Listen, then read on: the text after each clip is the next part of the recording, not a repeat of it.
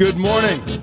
Dave and Doreen, along with Marcus, the morning KLH for Monday, March 13, 2023, post Academy Awards.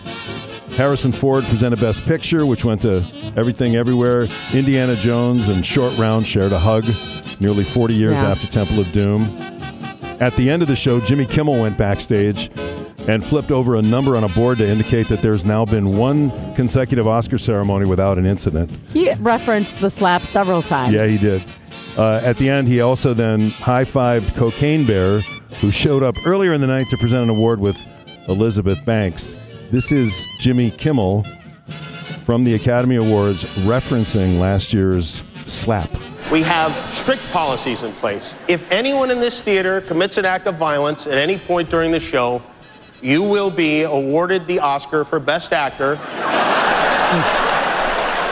and permitted to give a 19 minute long speech. No, but seriously, the Academy has a crisis team in place. If anything unpredictable or violent happens during the ceremony, just do what you did last year nothing. Sit there and do absolutely nothing. Maybe even give the assailant a hug. And if any of you get mad at a joke and decide you want to come up here and get jiggy with it, not going to be easy. There are a few of my friends you're going to have to get through first. You're going to get, have to get through the heavyweight champ, Adonis Creed, before you get to me.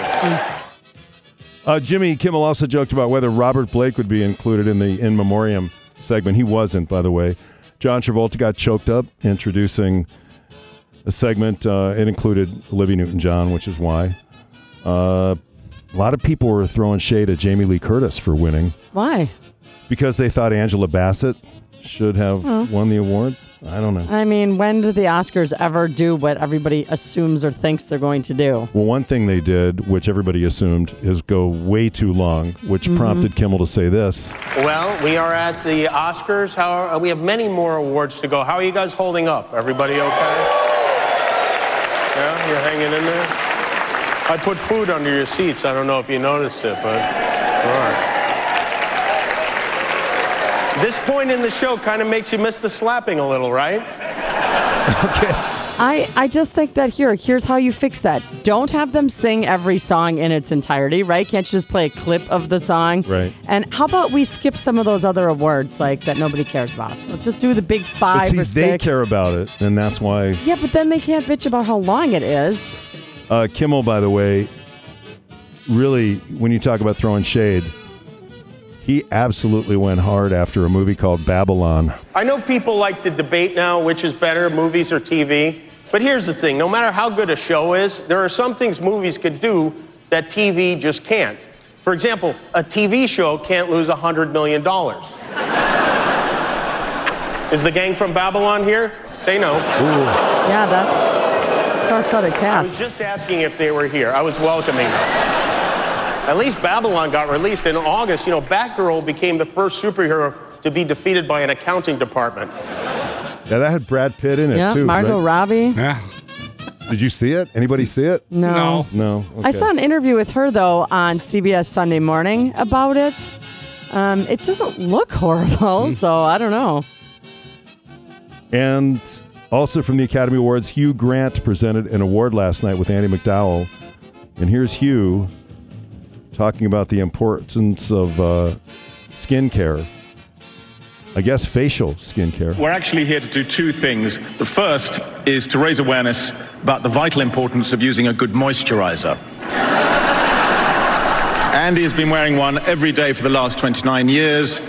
I've never used one in my life. Still stunning, uh, basically a scrotum. Okay.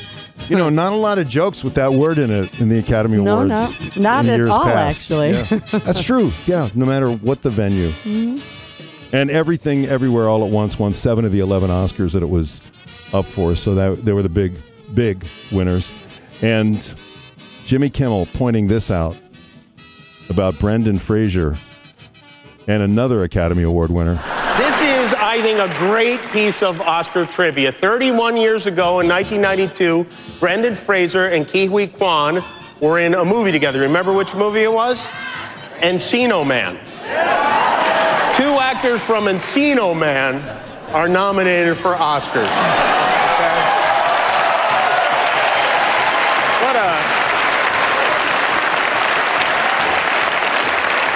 What an incredible night this must be for the two of you, and what a very difficult night for Pauly Shore.